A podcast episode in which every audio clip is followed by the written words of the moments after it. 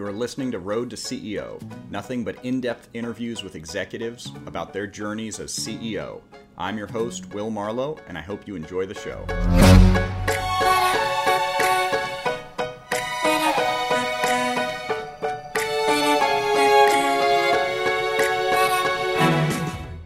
I'm here today with the great Rand Fishkin, who needs no introduction, but I'm going to give him one anyway. Rand is a digital marketing pioneer who founded the iconic company Moz back in 2004 when it was actually called SEO Moz, one of the leading software companies for SEO. I believe it reached about 50 million under his leadership. We're going to find out if I'm right about that. Um, he's become one of the marketing industry gurus around all things SEO and has moved on to found and run a company called SparkToro, which we're going to hear all about. As always, here on Road to CEO, we're interested in hearing the stories about a CEO's journey. What was the journey like to becoming CEO? What have they learned along the way? Can't wait to dive into this conversation with Rand. Rand, thank you so much for being here. Yeah, my pleasure. Well, thanks for having me. So this is a so I've known about you since since your days with Moz. I started I was running a company shortly after you um, uh, after you started Moz. I think that would have been in 2004. Is that right? Uh, well, so I, I dropped out of college in 01 and then essentially started the blog that would become the consulting business SEO Moz uh, in 2003. So, yeah, pr- pretty close um, in terms of timing.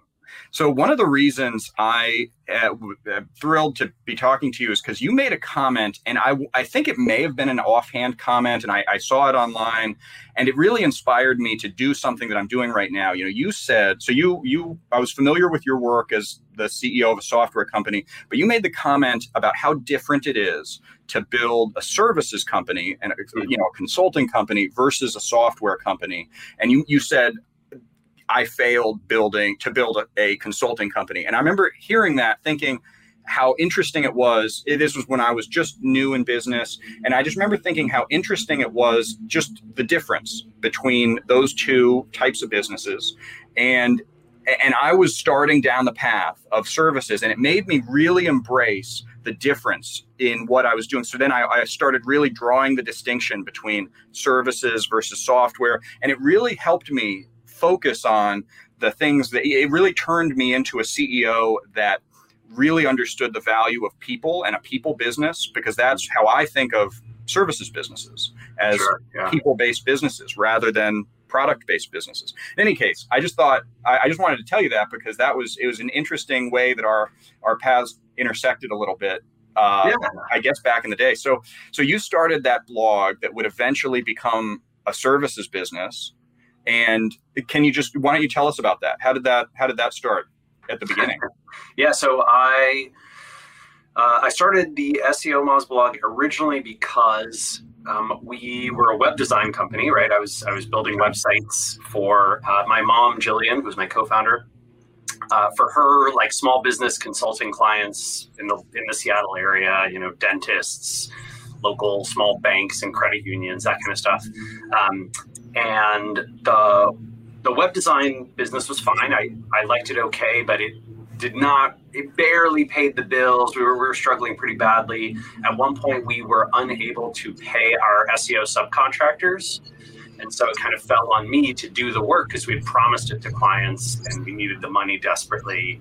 Uh, and so yeah, I um, I dove into SEO. This is probably 2002 insanely frustrating time to try and do SEO, right? The search engines at the time, you know, the market share was pretty spread out. It wasn't just Google like it is today. Um, so all of the search engines were very secretive about how they worked, how they operated. Yeah. Um, the industry was also very secretive. So you did not. Uh, it was funny. It was sort of pre-content marketing era, and so you had this perception among a lot of consultants in search engine optimization that their knowledge was their secret sauce. And if right. they were to share that openly, it would you know, remove the competitive advantage and the unique value that they added. Uh, and so there was a lot of, even at industry conferences, there was a lot of like wink, wink, nudge, nudge. Those of yeah. you in the audience who know how this works know how this works. The rest of you, I'm not going to say anything. Um, and I got I got plenty of I don't know what you want to call it hate mail um, and a lot of people disliking me because SEO Moz when I started it uh-huh. the whole concept was I want to open source how. SEO works. I want to make it available to anyone and everyone. I don't want anyone to have to struggle the way I did. Mm-hmm. Um, and the early blog was crap. Well, like I don't know if you read those posts from like I did, yeah.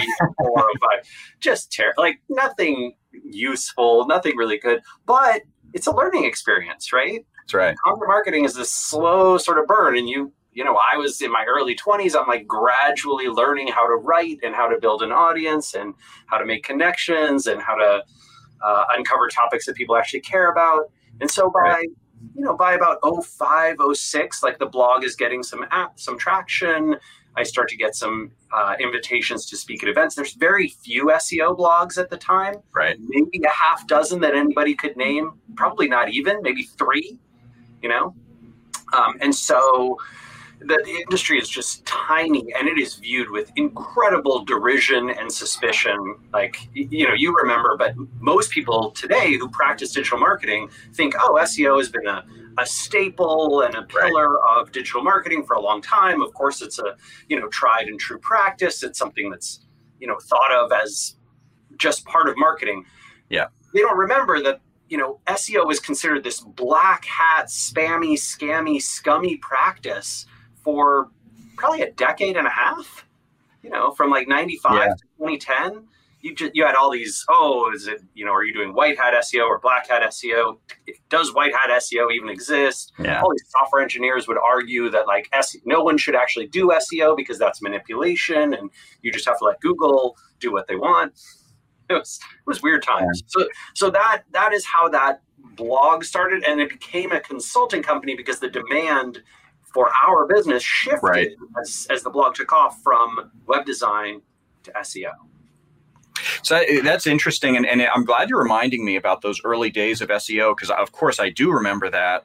But it's sometimes it's easy to forget, oh, you know. And it's hard to think of it. I can't think of an example of something today that falls into that category where you know it's something you kind of you know is important, but is being just derided by uh, yeah. by the general. I, mean, I sort of I, I, think there's a little bit of that perception around influencers and influencer marketing, okay. but it doesn't it doesn't have that scam sort of correct perception, you know. And I think it's the career that the most the highest percent of high schoolers say they want. So that's very different from SEO. Yeah, yeah, yeah. That's right. That wasn't what it was like for SEO. No, not at all. Not at all um, yeah, yeah, no, I, I, so I'm glad you're you're reminding me of that. Um, uh, I, I feel like with um, you know in the early days, you there was also just a lot of confusion around what you know what was going to be productive. There'd be a lot of arguments, and the technical side won out often, just again and again and again, and, and probably because it was you know there were opportunities to for the technical side to really shine with minimal effort in a lot of ways you know you, yeah. you got the tags right you did a few things you know technically and, and maybe that really seemed to, to correspond to great results I, I would say now that has really you know changed i mean there's just i mean it, to me it's all about content driven seo mm-hmm. you know almost every site it, it's rare to find a site that ha- in my opinion that has technical you know there are technical things you can do to it to really boost its its ranking. But I don't know if you disagree with that or. Yeah. So my sense is, let's see, in the SMB world, you are absolutely right. You know, most small and medium businesses, most e-commerce shops, um, most companies out there, they're just they're not going to see much of a needle move. But yeah. if you're talking about, you know, whatever it is, uh, the global five thousand, yeah. Oh my God, absolutely, right? That's like, true. They make some technical changes. You know, you Walmart makes one tweak on their site, traffic goes yeah. up seven percent. You know, their quarter over quarter results skyrocket. Right. You know, they're ranking better next to Amazon. Absolutely, no doubt about it. Um, you know, poor Tim Resnick, who I think runs their SEO team, um, who used to be at Moz. Uh, he, uh, you know, he's got he's got a lot of a lot of heavy lifting to do. But, yeah, yeah. You know, you go to whatever tiny website selling um, Japanese earthenware clay pots for rice cooking, you know, to to hipster chefs like me, well, yeah, you know, like yeah, yeah. they're not going to get a ton by by messing around with their title elements and their, yeah. um, you know, indexation issues and that kind of stuff. So to get back to your early experience with Moz, one of the things you said, which I really like, is how you had a different approach with you know, within the industry really from the beginning you know and, and, i think that that's so critical in business to find a di- some differentiation. And so you know you, you said you know your differentiation in one of them in the early days was you were transparent. You wanted to get you wanted to get the information out there. Mm-hmm. and uh, and that was that really went against the grain. You got some hate mail and uh, but but it also led to people asking you for consulting services. Is that right?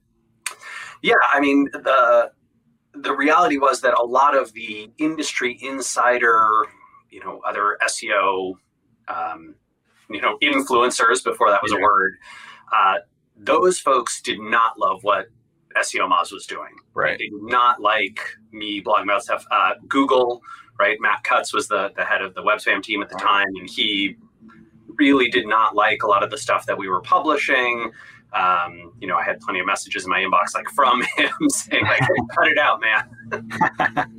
um, that kind of stuff. So yeah, I, I would say that transparency um, made made some enemies, but it, it, enemies is the wrong word, right? Because these weren't people who, you know, they consistently were angry at or hated right. us. They, they were just like pissed that our blog revealed this thing that they had been using for sort of for their clients, and now yeah. it was no longer secret sauce because lots of people had read it. And right. Um, but it, it, what it did is it built up an audience of people who trusted us right? They trusted SEO Moz as a place to learn. They trusted us as a source that wouldn't steer them wrong.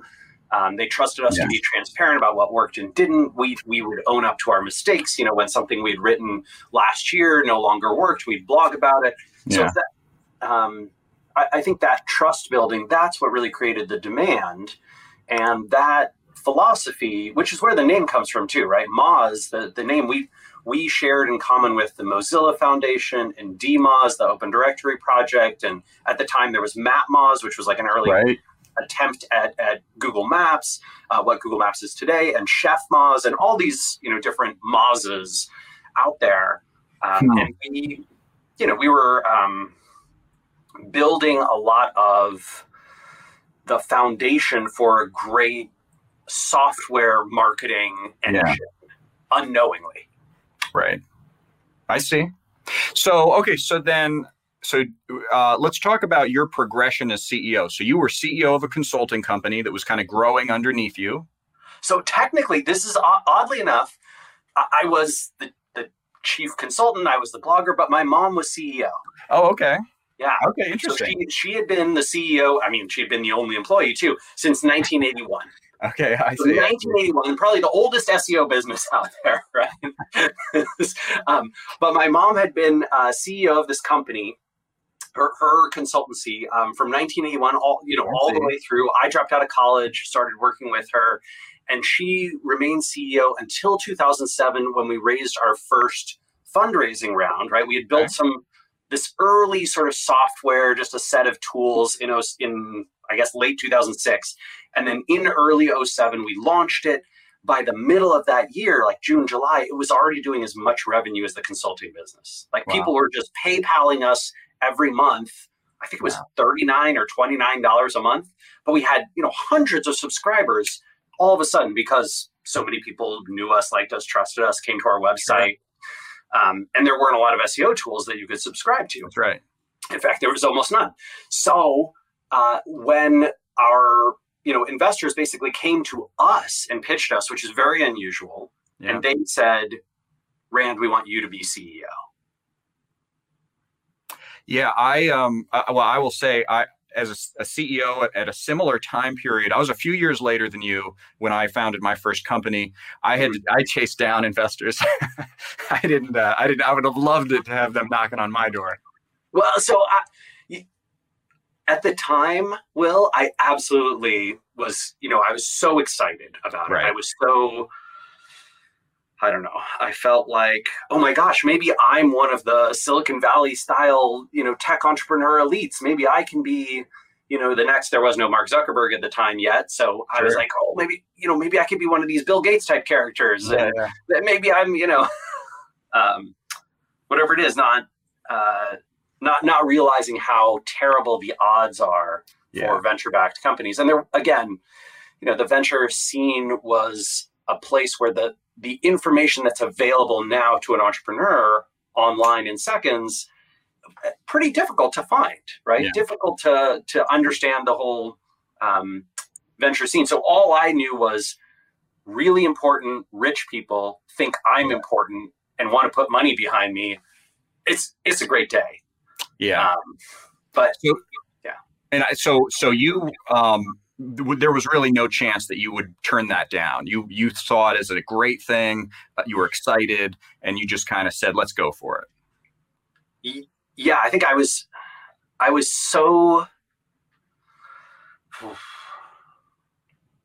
For, for for several years, I had felt like I did not. I was not good enough, important enough, didn't belong in you know tech that i was like scrounging for any type of reputation that my um, you know seo being in seo put sort of like this um, almost scarlet letter right mm. on me versus other tech founding ceos and and that carried through for a number of more years but i felt like this this venture investment if this if this company you know if this yeah. firm puts their money into us that will validate uh, that that I'm a serious entrepreneur, that we're a serious business, that Moz is like impressive, and um, so yeah, I I really yeah that allure was just un um, unmissable for me. Yeah, I, I yeah I kind of fell into the hole without without doing all of my research. And I will say, it, in, even in retrospect, I think I would still, knowing everything I know today, I would still take that first round of investment. Okay. Um, I just I just wouldn't have hopped on the venture train as as hard as I did. Yeah, yeah. So, um, well, I was going to say, what would what would you say to to a, a young entrepreneur today who's in a similar situation? Oh man, I mean, you you can learn so much by talking to people and yeah. Um, and by researching this right and and determine if venture is really the right asset class for you. I, I think it's wrong for 99.99% of entrepreneurs. Yeah. Um, and I would I would caution almost everyone about raising venture for your first company. I think it's a I think venture is great when you're already rich. Yeah. like if you've already made your money and you've like you yeah. know what the what the slope sort of looks like and look, hey, I want to take a high risk, high reward bet. Fine, no problem. Right? Go for it. But um, you know, you mentioned like this this is a very weird thing, Will, that a lot of my friends and colleagues, um, you know, probably even yourself, like have considerably more uh, assets than I do. So it's, and they're always like, wait a minute, wait a minute. You built a company that was doing $50 million in revenue a year. You owned 20 plus percent of it. You still do. What, what am I missing? Like, why, why are you making like what a software engineer makes, you know, in their first few years out of college? I don't get it. That, that doesn't make sense. And it's like, yeah, you, the the mechanics of venture are difficult to understand. Yeah. But basically, until or unless Moz has an exit, which looks decreasingly likely because it's sort of plateaued in terms of revenue and you know new leadership has really struggled. Uh, my net worth, technically on paper, is a lot, and actually in the bank, it's, very tiny. like I, you know, when I left Moz, I started SparkToro the next day, like the okay. day after I left the company. And people are like, oh, well, why didn't you take some time off? You were just so excited about it. Like, no, I, I needed healthcare and money. like I had to get going. you know, I would I would say that if somebody's considering venture capital, they should evaluate they need to evaluate what their goals really are. You know, if you want to build a massive company at huge scale with lots of employees probably then venture capital could help you do that. I mean it's there's no way i mean i mean that's really what it is. It is all about you know uh fueling that growth. I mean that's i mean I, there's no secret about that. That's, and, and that's fast, right? and the, the, whole idea exactly. is fast, they want you to either fail or become you know whatever google facebook amazon as fast as possible. So it, it, it's yeah. a lot less about the will you get there, right? If you want to build a giant company and you are willing to wait decades to do yeah. it, don't do it venture. Yeah. But if you are comfortable with a, hey, in seven years, maybe 10 years, can I yeah. get to the scale of whatever, WeWork or Uber or Airbnb? Venture is probably your asset class. Just know that you're sort of a, you know, it's a, it's about a one in 500 to one in a thousand bet. Yeah. Yeah, I, I agree. I, the other thing I hate about venture is uh, the the distortion that it really creates where you know even hearing what you just said about Moz you know you own 20% of Moz and it seems increasingly unlikely that they're gonna they're gonna gonna turn it into a saleable asset right. um, it makes no sense to me that a company with as good a brand as Moz can't get flipped for a good amount of money i mean not you know not saying that flipping should be the ultimate goal but it seems very doable. So I'm only I can only guess that the venture backers have so much money that it must is it just a, a rounding it's error? Yeah. Yeah. So that, so they just don't care. And I, but I just I can't get my head around how you know out of the goodness of their heart they wouldn't just put some you know some CEO in there who could you know and give them the freedom to to do something interesting you know sell it for 50 million or however much and uh, you know maybe break even for them well, and, I mean, and make money for others. Yeah, I think that you know the reality is that um, the the logic for them is essentially like, hey, we have you know, I think Moz's two investors, uh, Ignition Partners and Foundry Group, have three and five hundred million dollar funds respectively. Yeah, and their you know their goal is to return three to five times that over a seven to 10 year horizon. Right. Moz has already sort of fallen outside of that horizon because of when the investment was made, or it's about to right. with Foundry, I guess. And so um, the the story there is essentially it's already kind of in the documents been written off. Yeah. And the funds that put money into Moz, the the you know the year funds from Foundry Group at least, you know, they were in the same fund as like Fitbit and um, oh gosh, SendGrid and a couple other companies that mm-hmm. IPO'd. That, those funds already made their returns. Yeah. So Moz is kind of like for you know for Foundry, it's sort of like a well, it's kind of hanging around dead yeah. weight. Like, can we make there be fewer board meetings and um, yeah. like just have it take less of our time because it's yeah. not it's just not the rocket ship so it's not interesting so the amount of care and attention it gets is however much really the CEO wants or doesn't. You know? Yeah. I, that, that's the thing about venture that I really can't stand is that is that whole distortion. I understand the motivation for the rocket ship and the and I and I understand all that and and and similarly I understand why they no longer care about a company like Moz. Yeah, you know, but but that it bothers me. You know, I think it's like yeah. I mean they they care, but not um not enough to, to do anything. Yeah, not enough, not enough to like force something, right? And, right. Um, and it, it's quite odd because the, the the flip side of that is when a fund isn't doing well and you know the the investors are like hey every we need to eke out every penny we possibly can. You can get into a really yeah. nasty scenario where the ceo is like hey we're doing well. We're we keep growing right. everything's fine. And they're like no you need to sell. We need to get this That's offloaded right. right away.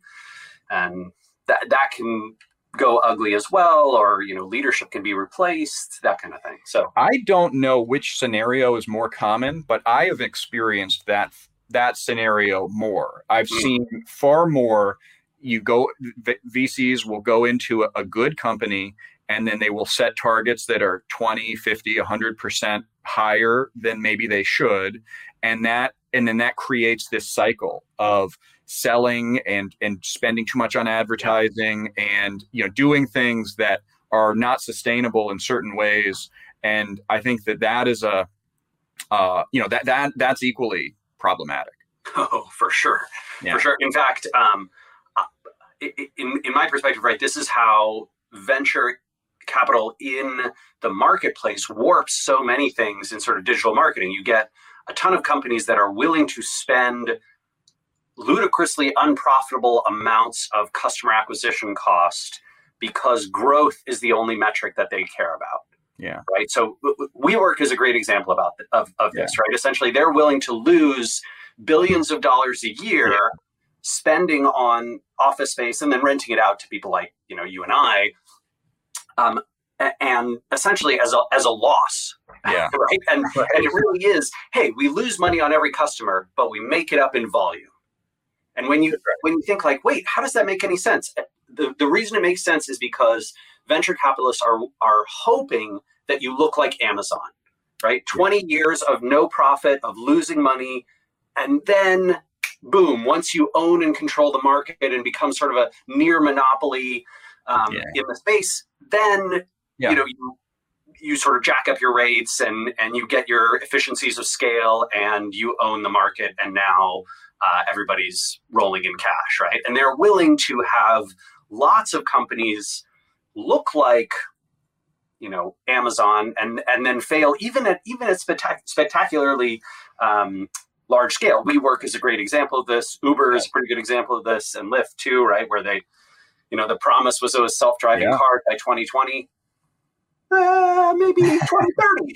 Who knows? 2040. It'll be fine. Yeah. Airbnb could be another example in some ways. You know, they've they've uh, now that said, I mean, Airbnb makes money though. Yeah. Right? They're they're right. practically. Um, I, I think they're they're the they're the one you point to and go, "Oh, the model can work." Yeah, yeah. They went through some bumps, and you know, but the model can work. Yeah, absolutely. Yeah, um, and I, you know, there's there's a number of other um, players that are like that, right? I think Shopify is a good example of this yeah. do, that has done really well with it. Um, yeah, you know, there's a a good number of mid-range venture-backed companies that I think have done great. Uh, I, I don't know if you saw yesterday, SimilarWeb filed their IPO. That looks pretty solid to me, right? Like impressive growth, really good yeah. customer acquisition costs. They're technically spending more money on, you know, sort of marketing and sales and data acquisition and stuff. But you, you can see how very quickly after an IPO they could turn that into quite an impressive story. So yeah, yeah, I mean, some work, some don't. Some do. Uh, yeah, and I don't want to bash the whole industry. I think that, that you do see though some ex- a lot of examples of companies kind of die because they they probably shouldn't have ever gotten into yeah. venture yeah. capital. And then you see other companies where you know they they uh you know maybe they could have done well with venture capital but but they don't you know still it's still a problem. So so that said um go, so going back to your experience so how, what was it like running moz as the ceo when you maybe during the honeymoon period you got the money in the first round of investment? What was that like? Did you did you like it?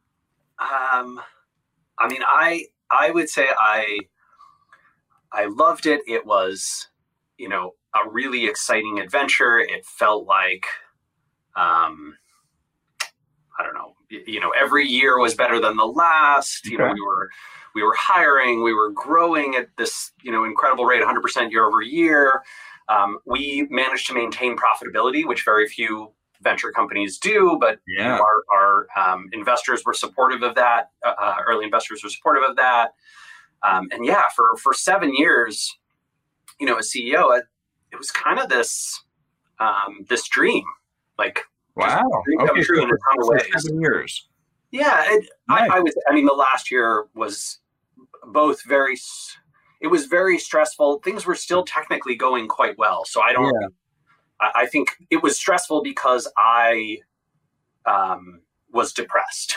right, I was. Yeah. I was um, in a bad place psychologically and mentally and, and emotionally, and um, and I would say that was probably less uh, a a result of how the company was actually doing and more a result of just how I was feeling internally. But um, yeah, certainly for the, the six years before that, I I was loving almost every minute of it, up to about maybe 75 ish people. Um, okay. I really, really, you know, I loved my team. I, I felt like we had this um, very special relationship with each other and with um, our customers and community. Yeah. Um, yeah, uh, it, it was cool. It was it was an exciting yeah adventure, especially as like a young kid, right? I'm, i basically yeah. started the company, started the blog in my when I was 21, 22, wow. and then you know was was CEO from 27 to 35, something like that, right? And then uh, stepped down and um, I, as I was having that bout of depression, I talked to my investors, stepped down, um, promoted my longtime chief operating officer to CEO. I remained chairman of the board, and then um, yeah, then then things got real, real nasty over the next few years. You know, the, I see. The um, growth slowed down over the next couple of years. There's a lot more conflict um, yeah. at the leadership level. Uh, the you know uh, she and I disagreed about a lot of things, and I the CEO, the new CEO, right? Yeah. Um, and you know that it just it, it led to layoffs. Um, mm-hmm. I think Moz did a big round of layoffs in 2016, 16 or 17, something like that.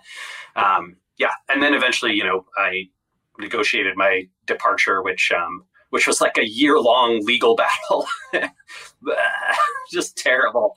Um, yeah and and I, I uh, so I, I wrote a book, you know, about kind of the whole thing, which which I think you've yeah. seen, Lost and Founder, and uh, that was that was published like right after I I left. But yeah, even that was kind of a a fight in a story, right? The the Moz um, oh. leadership and board knew that I was writing this book, and they were like, "Well, we're really nervous about what's going to be in there and what it's going to do to the company, and yada yada. And are you going to throw us under the bus?" And um, there was a you know part of their legal request for me departing and, and my severance was like we want to see a copy of the book before it comes out and be able to edit and of course you know penguin random house my publisher was like fuck no they, they didn't use that language but yeah. that um but uh, yeah so that eventually wow. you know lawyers got involved and just just a whole terrible fart noise is about the best way I can describe the, the final year there. I, I understand. I understand. So, um, so I want to maybe dig into um, kind of what what you think changed in terms. So, so the person you promoted to CEO is that the one who stayed CEO after you left? Yeah, yeah, time? she's still there. She's uh, Sarah, still still the CEO. Yep. What was she one of your people, or was she one of the VC's people? Oh, oh, uh, no. So, so Sarah and I had been um, friends through a mutual friend. I think at the end of college, and then yeah. she joined early SEO Moz. Well, sorry, I, I guess late SEO Moz, but early Moz. Um, right after our fund, our first funding round. So right after I became CEO. Yeah. Um, she joined, and then we we promoted her to chief operating officer. She had been a lawyer before that. I see. In um, family law, contract law, that kind of stuff. Okay. Uh, so not interesting, you know, not really a yeah direct connection, but um, regardless, right? I I liked her a lot. She's super talented. She was she was an amazing COO, a- absolutely amazing. Just did a fantastic job. Um, and yeah, we I, I could not speak highly enough of her um, as, as a partner in the business and yeah. part of the leadership team. Just excellent. So yeah. I, I, felt really good about the decision to make her CEO. And then, yeah, I think, yeah, uh, who knows, right? Yeah. It's, it's very difficult to say um, what what changed or, or dynamic. Yeah. I'm sure if you were interviewing her, she, you know, maybe if she were being her honest self, she would say she felt like decisions that I made were responsible for the slowdown in growth and the and the um, um, you know the challenging situation that she was put in, and maybe she didn't feel supported, and right. I, I don't know, right? Like that. Those are. Um, I, I, always try and yeah. be charitable when I think about sure. it, especially because um, Will, Sarah, and I were like best friends for a decade too. Wow. She she was the officiant at Geraldine and my wedding. Wow. Um, you know, we we went on vacation with uh, her and her husband and and their son, um, and we, yeah, did all sorts of stuff together. Like, yeah, we babysat her kid, and I mean, just wow. you know, really close. Like, so it wasn't. So it obviously wasn't a personal problem, a personal dynamic that that was the problem, really, at least initially. Yeah. Um, the so okay, so that leads me to the, the other point you made. So sales were great growth was great and then growth slowed. Yeah. So, okay, so then obviously at some point there was a strategic decision that was wrong. like that's and I mean, that was mine, right? That was that okay. was my strategic decision that okay. was that was wrong. Absolutely. What was that? in, in 2012 we raised this big round from Foundry Group. I think eighteen yeah. million uh, dollars. We'd only raised 1.1 million before that, right? So, that, so this was big, the second. This was yeah, so big round. second round in 2012 yeah. after no funding since 2007.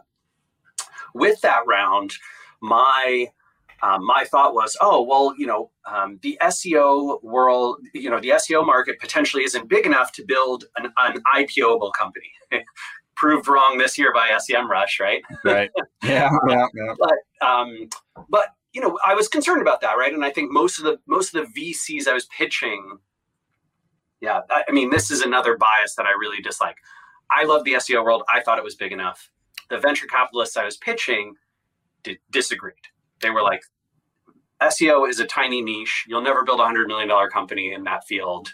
Like it's impressive you got it to 30 or whatever it is, but it's just not gonna it's not gonna get there. So what are, what are you going to do, right? And so I put together this like pitch that was, hey, Moz is going to become, you know, a, a market. We're going to use our market leadership in SEO to enter other digital marketing practices, um, uh, online PR and and um, social media marketing and content marketing and all these places.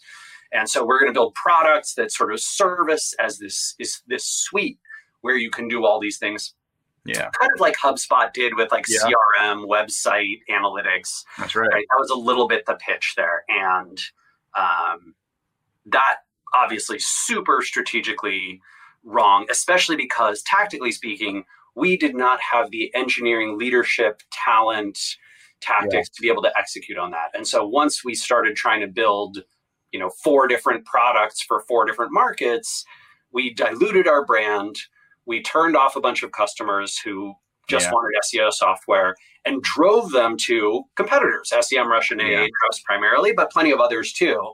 And um, and you can really see it, right? So like in 2014, um, when you, you know whoever was, Search Engine Land or SEO Roundtable, somebody like would run a survey. What what which SEO tool are you using?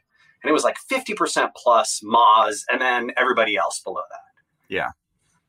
Fast forward another four years, whoop, it flips, right? Yeah. Moz is like 20%, SEMrush is like 40%, Ahrefs is like 30%, and you know, yeah. Moz is increasingly a smaller and smaller share of a of a growing market. Like we did it at the worst possible time because SEO never yeah. grew faster than it did from probably 2015 to today.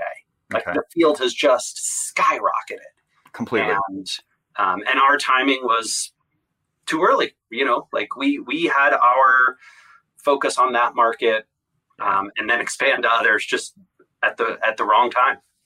So when the when the VCs were saying that there's no way you could get to 100, growth was still good, right? Oh, 100% year over year. That's uh, uh, see right there. That's it's it's hilarious. I mean, yeah, in in I mean, because I mean, so as somebody who was outside, and I wasn't in the industry, I was in another industry at the time, but but as somebody on the outside of Moz, um, hearing about that, what it sounds like you're saying is growth was great and it was easy. I mean, I've I, have i have been a part of companies that struggled to grow, yeah. and you sort of take for granted sometimes when you're with a company that's easy, growing easily.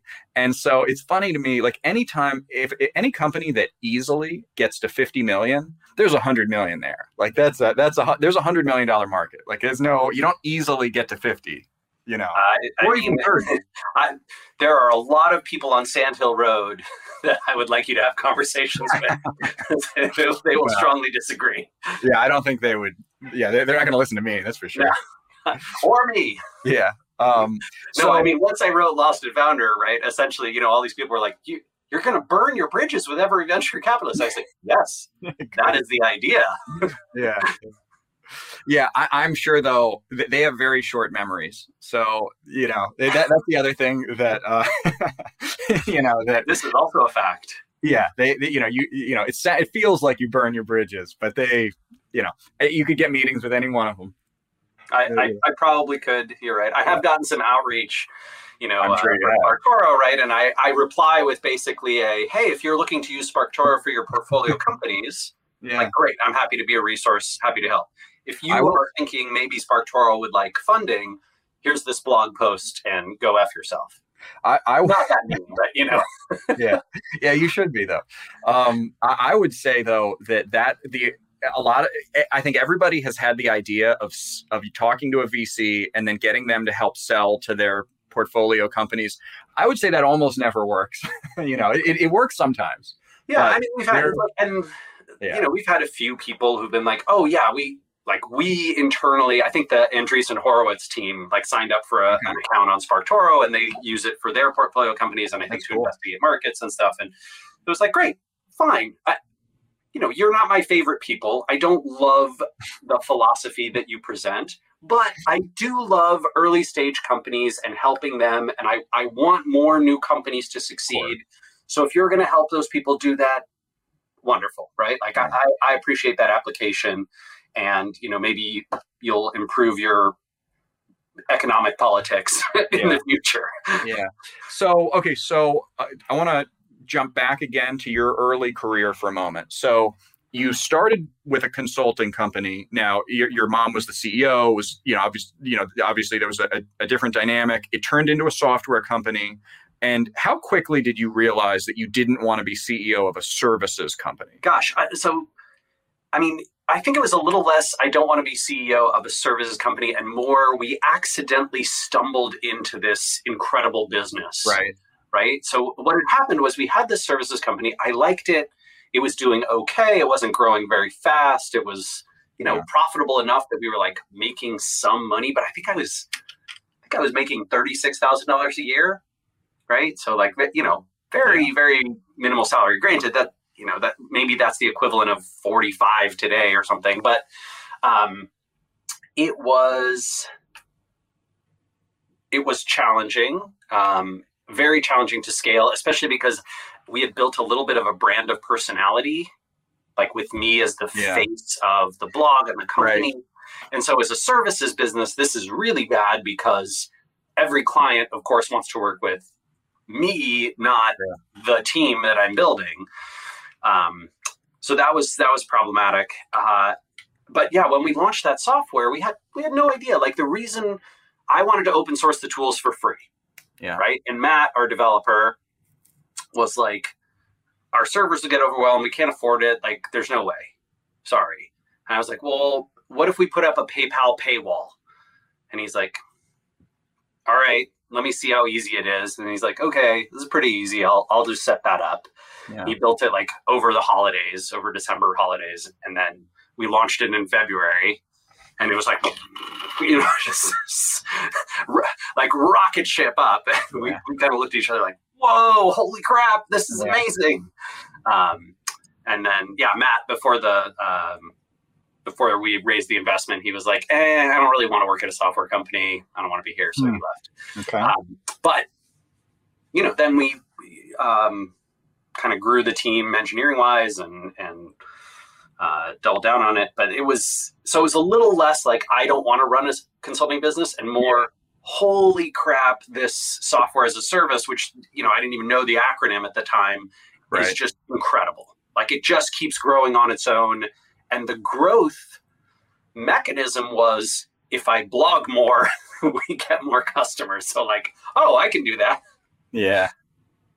Okay. Okay. So, um, so okay. So that's interesting. The um, um, where I was to head with that was, you know, uh, there are many software companies that do have a professional services practice, and they kind of divide them generally speaking, and have different people running different things to try so to. We did, we did too. Okay. And in retrospect, I um, for many years at Moz, I actually really regretted getting rid of it. This was another decision driven by venture I see. Um, so essentially, you know, I went down to Silicon Valley and I was pitching for like uh, in 2009, 10, 11, into 12.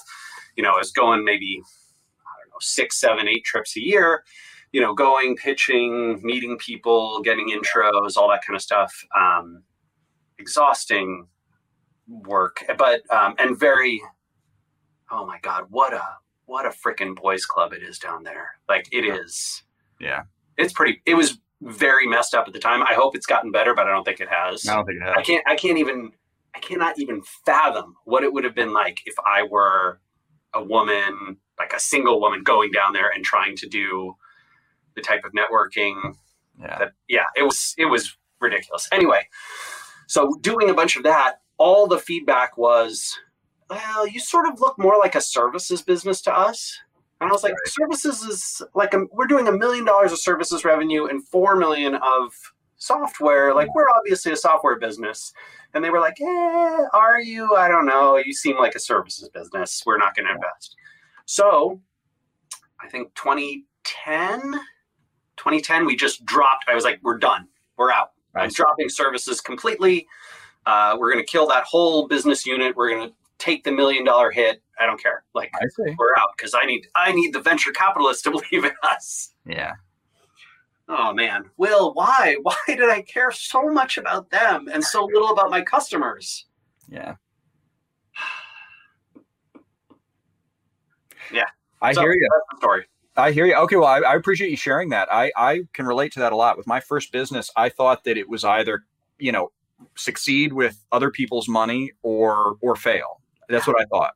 And the fact of the matter is, is that's the furthest thing from the truth. You you can, you know, the, the best way to succeed is to keep control of the company and generate revenue by making people really happy in some way. so. Yes. Oh my God. And and I mean, I think about all of the time and energy and effort that I put into building relationships with and delighting and trying to convince these investors and potential investors almost exclusively, right? You know, hundreds of potential investors that turned into two actual investors, and one of them I already had.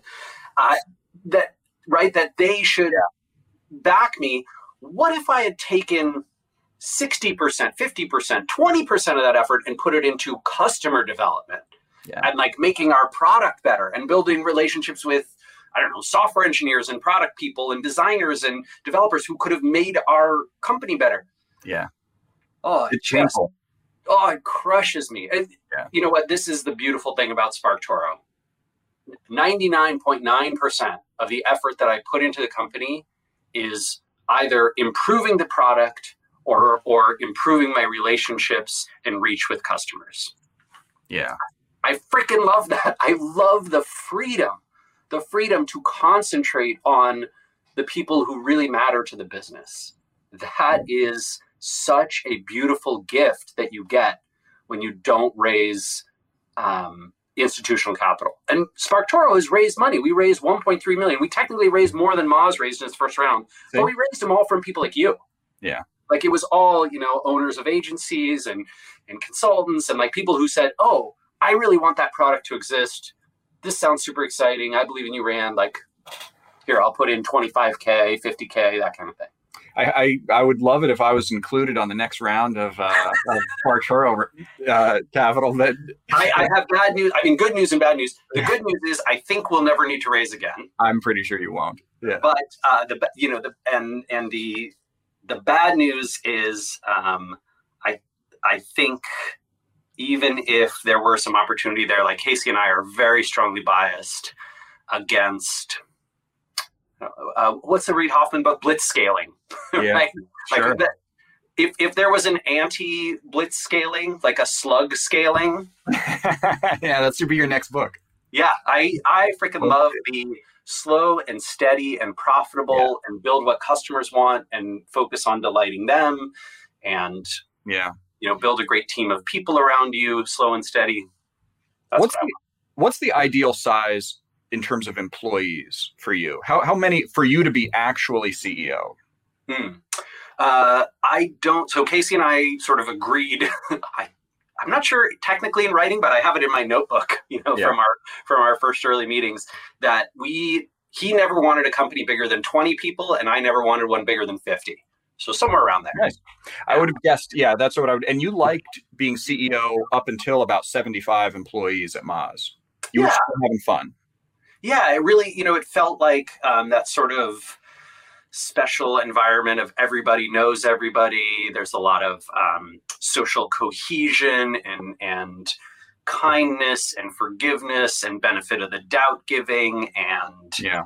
you know it's not oh engineering screwed this up again. Yeah. It's, oh let me go talk to ben and nick and see if they can fix this. Yeah. Right? So and there, there's such a huge difference between those two things when it's like marketing views product in one way, finance views customer service in one way, as opposed to you know, whatever. Rebecca thinks about Tara in this way. yeah, yeah. Um, do you have any advice that you like to give as a do you have a standard piece of advice that you like to give to, to new CEOs or, or to just people who are growing in executive leadership? Yeah, I mean, I think um, uh, there's a, there's a ton, right? Like every chapter in Lost and Founder is kind of a different yeah. big lesson along the along this route.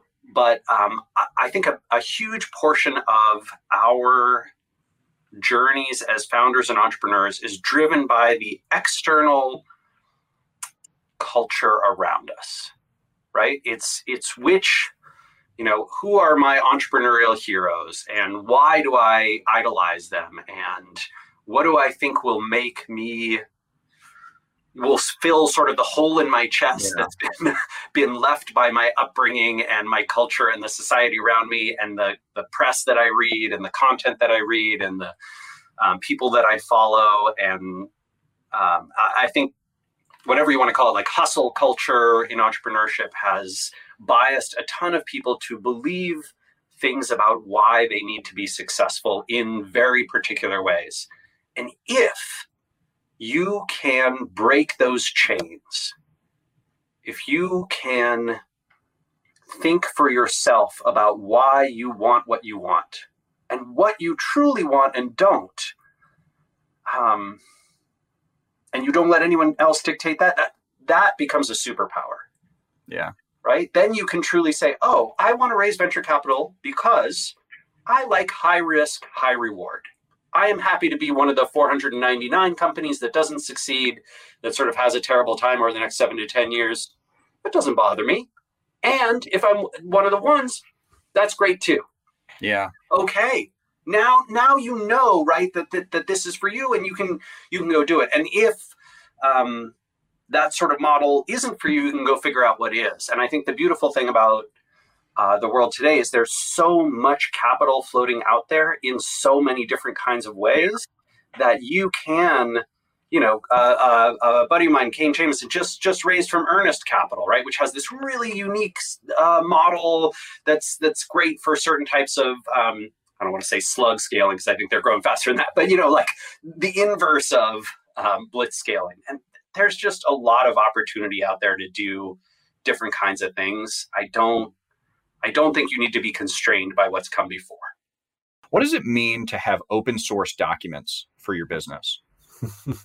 um, yeah, so I, I think I, I might have mentioned to you, Will, right, that we open sourced our investment fundraising docs for SparkToro. Yeah. So the incorporation papers that we used to structure and get everyone's signatures yeah. and all that kind of stuff. And what I mean by open sourcing that is we just paid our lawyers for a few extra hours of time to remove all the names and um, uh-huh. you know include open fields that you could plug in yourself as as an entrepreneur uh, or a founding team yeah. and essentially save yourself the hassle of custom building your own structure if you like SparkToro's fundraising structure. You, know, you can change the numbers to be whatever you want. Here's the pre-money valuation for us. I see. Here's the pre-money valuation for some other company.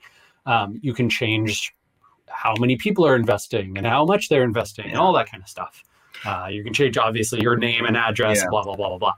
But um, the short version, which I think I think it's three or four different companies have used modified versions of our investment docs now. So they basically downloaded those open source docs, use them to pitch and fundraise for yeah. their own businesses.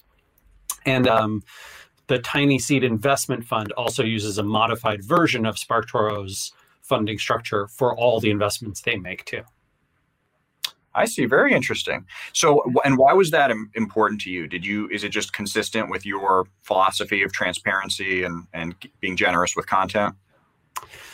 Not, um, not so much that it's a it's a little more philosophically aligned with the, the one of the reasons that I started SparkToro the way I did, which is that I have this fundamental hope and belief that um, a venture capital backed business that and the classic VC sort of angel funding route um, is fundamentally broken for most businesses. It's not the right structure for most companies.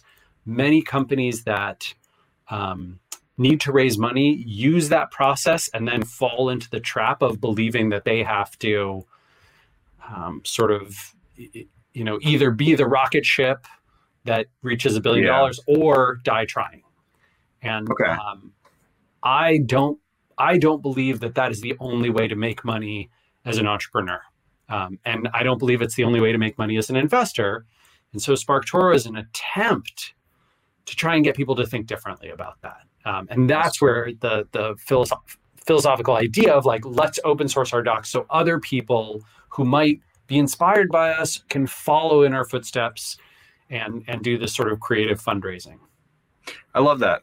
Yeah, I think that that's awesome, and that that kind of gets to what we were talking about earlier about the, um, you know, just the problems with VC, the VC model. Yeah, man. I mean, look, I, I, I was reading sort of a, you know, an investment philosophy from a, a SparkToro investor, one of SparkToro's investors, and a good friend of mine, Dharmesh Shah, one of the most successful angel investors out there.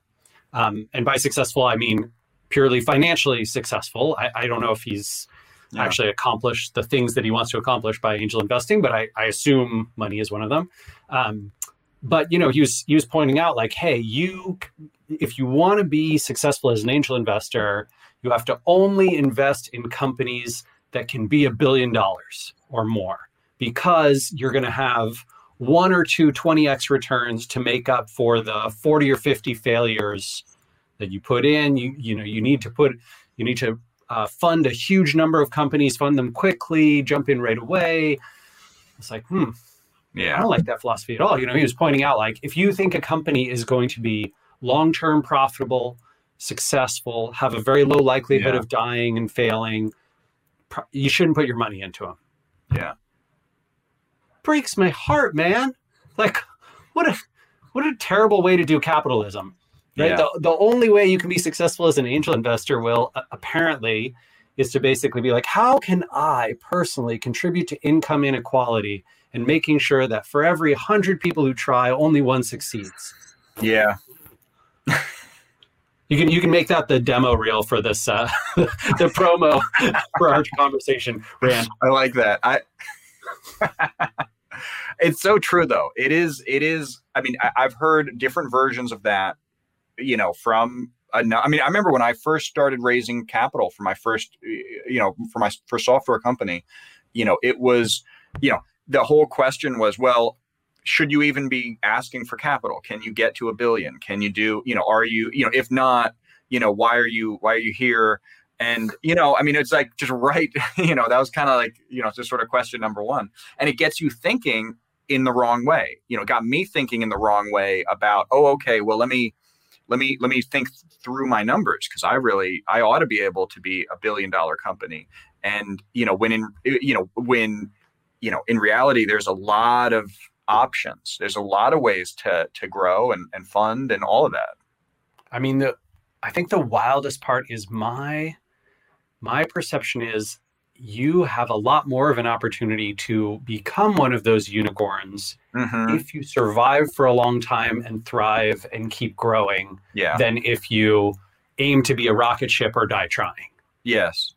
Right? I- I agree I, think I think that Canvas and Mailchimps and Survey Monkeys and you know businesses that take a long time to mature into you know what they can potentially become are, are actually really exciting and interesting. And I think I think that might Yeah. be the future. Meaning, I want to know. Uh, for example, Will, maybe you want to know what um, chemical engineers in the UK uh, listen to, which podcasts are popular with them, or you're Yeah. curious about um, what architects in Los Angeles, uh, which YouTube channels they subscribe to, or you want to know what words and phrases VPs of sales also use in their bios, or Mhm. what uh, social accounts they follow, so you can go whatever advertise to them, or you Okay. can uh, do pitching and outreach, or you want to see what um, what press sources are uh, followed by fiction authors so Mhm. that you can promote your new uh, material to them. If, if you have a describable online audience that you want to learn more about, you want to know what they watch, listen to, read, follow, talk about, share, how they describe themselves, their demographics, SparkToro can tell you a, a lot about those people. And it, it is not Uh, it doesn't require, you know, a six month long design a survey, find an audience, figure out how to incent them to fill out the survey, account for all this bias stuff, right? Like this is passively collected data uh, that people have put on their public social profiles Okay. on 10 different social networks, you know, ever- whatever, Facebook, LinkedIn, Reddit, YouTube, Quora, Medium, GitHub, Twitter, Instagram. It, and and it is aggregated data, so it's anonymized. There's no personally identifiable information. We won't tell Okay. you who those chemical engineers or architects are. But f- from that data, you can do incredible things. Like incredible, just you know, simplest thing you can do is, hey, my audience listens to this podcast. Maybe I should be a guest on that podcast. Maybe I should sponsor that podcast. Maybe I should do some co-marketing with the host. Okay, so so um, I'm gonna throw out a, a client name here because this is I think this will be a good way to describe how Spark SparkToro might work with a, with a, an otherwise challenging client. So one of my favorite clients is uh, a company called Shippo. They do I'm not sure if you're familiar with them. They do shipping software for all types of businesses and um, you know so if you're an e-commerce website and you're shipping stuff all around you need to print shipping labels you need to you know they can save you tons of money on shipping and all that and um, uh, I've always thought that they would be tricky to do PR for because who's a thought leader in shipping? Like who's like what do you like? You know, like like what do you you know what would SparkToro do if you were to if the PR person was was to was to you? I'm assuming the PR. I'm assuming your clients for for SparkToro might be say like a head of public relations, something like that. Somebody in charge of that. Possibly, yeah. Sometimes we we have. I would say what's what's wild about SparkToro is it is used by an incredibly broad set of people. So there's no one audience that accounts for 15% of SparkToro's customers, right? Okay. So it'll be like, oh, I do market research. Well, I'm the I do digital PR. Well, I'm a um, you know whatever a founder of a of a, a company. I'm a marketing agency. I we do whatever it is. Um, but yes, PR is certainly one thing that you could do. And if you were thinking about it for Shippo in particular, I think one of the things I would probably do is I would look for e-commerce and drop shipping entrepreneurs, Okay. right? People who, you know, whatever they um, they follow accounts in e-commerce startup world. They follow Okay. um, people who uh, or or or publications for you know drop shipping businesses and for um, consumer product group Okay. businesses that are that are in early stage and i would go my my audience follows the social account you know like somebody um, in that world that i know well is um, eric from Beardbrand Oh yeah, Eric Bandholz. Eric Bandholz, yeah. So Yeah. like he's followed, he's sort of you know popular with a lot of these um, types of entrepreneurs who have started businesses like that. And so you might be like, oh yeah, let's see who follows Eric. And okay, they also follow you know these sources of influence. Ah, Oh. this group looks great. Oh, they use the hashtag, you know, whatever. Um, could I, I- don't? This is made up, but like Yeah. they use the hashtag like shipping problems. Okay, boom. We're gonna look at people who've used the hash this hashtag in the last 120 days, and ah, I see that I can reach them Yeah. through these podcasts, these YouTube channels, these press sources, these social accounts, these websites. Boom, boom, boom, boom, boom, boom, boom. Right now, you got your your essentially marketing strategy there. Because instead So- of trying to figure out like where can I reach my target audience, SparkToro can just tell you, oh, 17% of people who are e-commerce uh, store founders in the United States follow this publication. I see. So it's really about mapping networks of influence. Yeah, I mean, if we were talking, if we were having this conversation seven or eight years ago, I would Yeah. say SparkToro helps you with influencer marketing. Yeah. But influencer has come Yeah. to mean half naked person with six six pack abs on Instagram. Fair And enough. so we don't we don't really do that, right? yeah. Most most influencers, right? The what that word means now, don't influence a specific audience. Right. They are not influential among e-commerce entrepreneurs. Right. They simply are followed by a broad swath of people who enjoy their whatever sculpted abs or, or, whatever it is, the swimsuit they're wearing, or you know that kind of crap. Yeah. And and to my mind, like that's look for like one percent of big broad brands in Right. CPG world, like yes, maybe influencer marketing is kind of the new let me advertise on TV. But Yeah. for the rest of us, you know, like uh, uh, what I, I don't care about being in front of a million people. I don't care about having tons of impressions. I want to have my brand reach exactly this target audience, right? If I'm Shippo, I want to reach e commerce founders and entrepreneurs and chief operation officers at these startup and challenger brands. Yeah. That's who I care about. Nobody else really. Yeah. Yeah. Okay. I, that makes perfect sense. Well, I really appreciate that that input on on SparkToro. Um, and we talked a little bit last time we spoke about kind of you know you're not looking for for more funding. You're not you know you're what, what are what are your foreseeable what are your plans for the next uh, six to twelve months? Yeah, I mean, we have a bunch of um, requested feature development work and uh, languages, a couple of languages that we want to expand to. We're currently very much English language only. Um, and a lot of folks, especially from Spanish speaking and, uh, and German speaking countries, um, have asked us about using SparkToro. So those are the first two languages that we're going to try and have coverage on. Um, and then we have also gotten a lot of interest in people who say, rather than I want to search for an audience, see their sources of influence. I want to track an audience. Like I'm really interested in all the people who follow our social accounts. Maybe I'm Shippo. Oh, yeah. Like show me all the people who follow our social accounts on whatever Twitter and LinkedIn and Facebook, wherever they're big. Tell me what else they start following. I want to see if there's like some new source of influence that's starting to rise in importance. Tell me if there's a hashtag that they're Yeah. starting to use that's like kind of taking off. Tell me if there's words and phrases that they are starting to discuss on social that I should be creating content about, that we should be programming our next event for, that we should do a webinar about.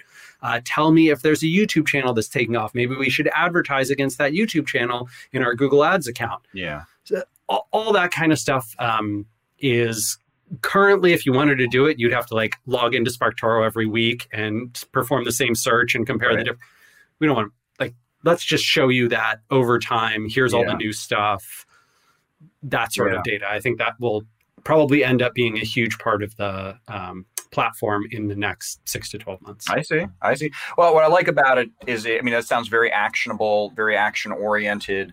I Mm. know as, you know, as a CEO myself, you know, a lot of, well, when I first started hiring people, uh, you know, and for this company, I did not take any funding. So it was all, you know, funded out of revenue. And um, initially it was all about how to, how do you, how do you keep people productive and busy and, and happy? And like, how do you, how do you get, how do you make sure that they are empowered to do things that are really useful and um, and i think finding certain tools it, it sounds like sparktoro would fall into this category.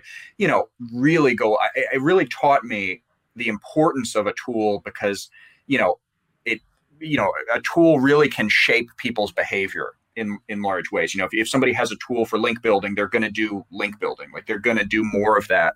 You know if somebody has a tool for you know for um, you know uh, putting out press releases they're probably going to put out press releases. You know Right. so like really good quality tools that are that are I, I you know i think the best tools are ones that are really you know they they give people um, you know they, they really amplify you know their intelligence they amplify their um, you know you know the actions that they would be taking otherwise you know that that's really what what i like rather than say like a narrow tool like like for instance like a press release distribution service like that's you know yeah there's not much to It- that I, I feel like a, a lot of tools in in PR world in particular. I had a, a great call this morning with someone who's kind of deep in PR world, and a lot of those tools are somewhat about sort of showing off your um,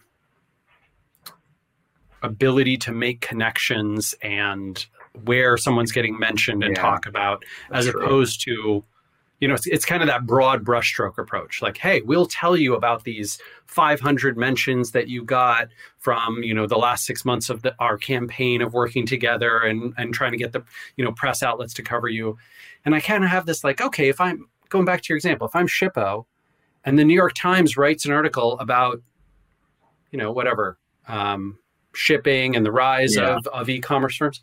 That's not a bad thing. Like that's probably nice to have. I'd show my grandparents. I'd be like, "Hey, we're in the New York Times." Are a whole bunch of um, entrepreneurs and and potential customers who need our product going to read that piece? No, Yeah. like probably not. It's too too broad a publication. Yeah. Any given story that. in the New York Times just doesn't get that much play, especially something so niche.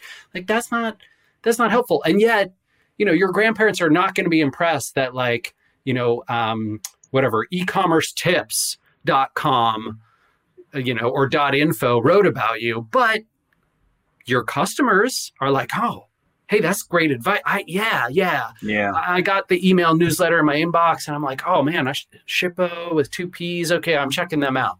Yeah. So look, it's just it's just a matter of um, I think changing changing the whole thought process behind why am I trying to go out and do marketing on other people's platforms?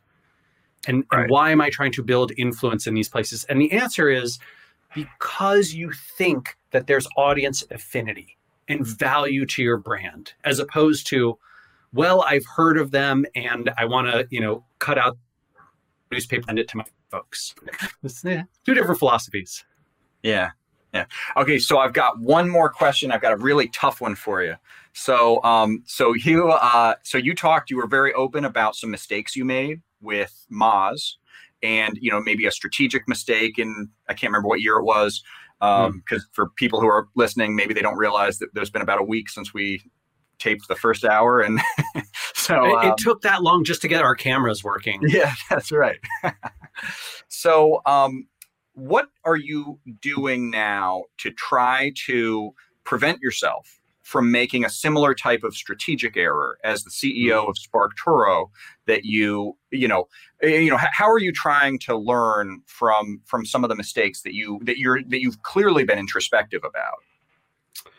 Yeah, yeah, that's a great question. I mean, um, I think that prob- probably the biggest thing is structuring the business in a way that's very forgiving, Mhm. right? So let's say that over the next six to 12 months, SparkToro doesn't grow at all. Like it just sort of, you know, it takes us a really long time to figure out our next steps and, um, we're, we're profitable now, but maybe, you know, maybe we're adding a few customers every month, but we're also, you know, a few people are canceling every month because they don't need it.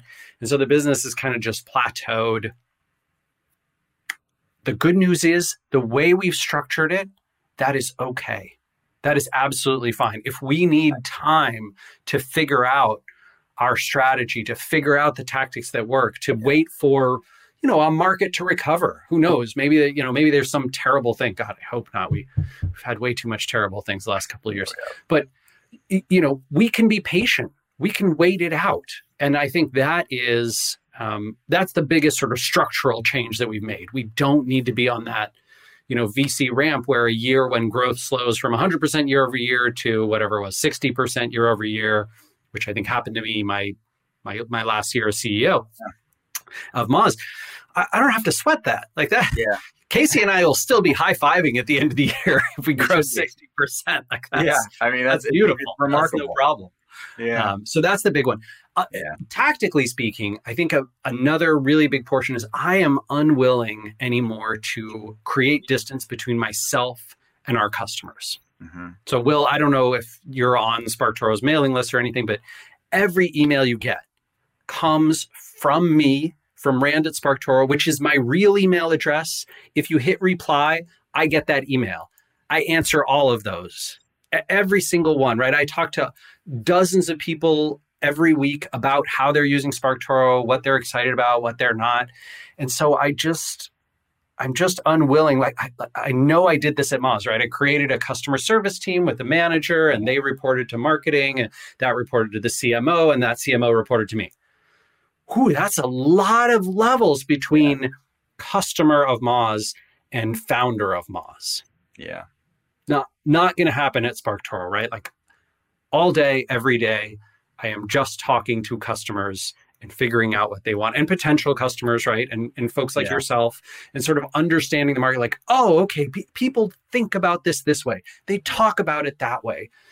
I I think a lot of like SaaS business, right? Software business is trying to scale so that you, the founder, don't have to talk to customers. You've got a team to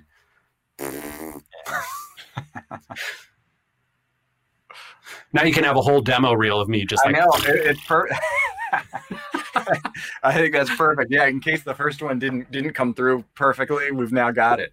What does Rand think of uh, creating distance between himself and customers? What does he think of the venture capital asset class? What does he think of income inequality?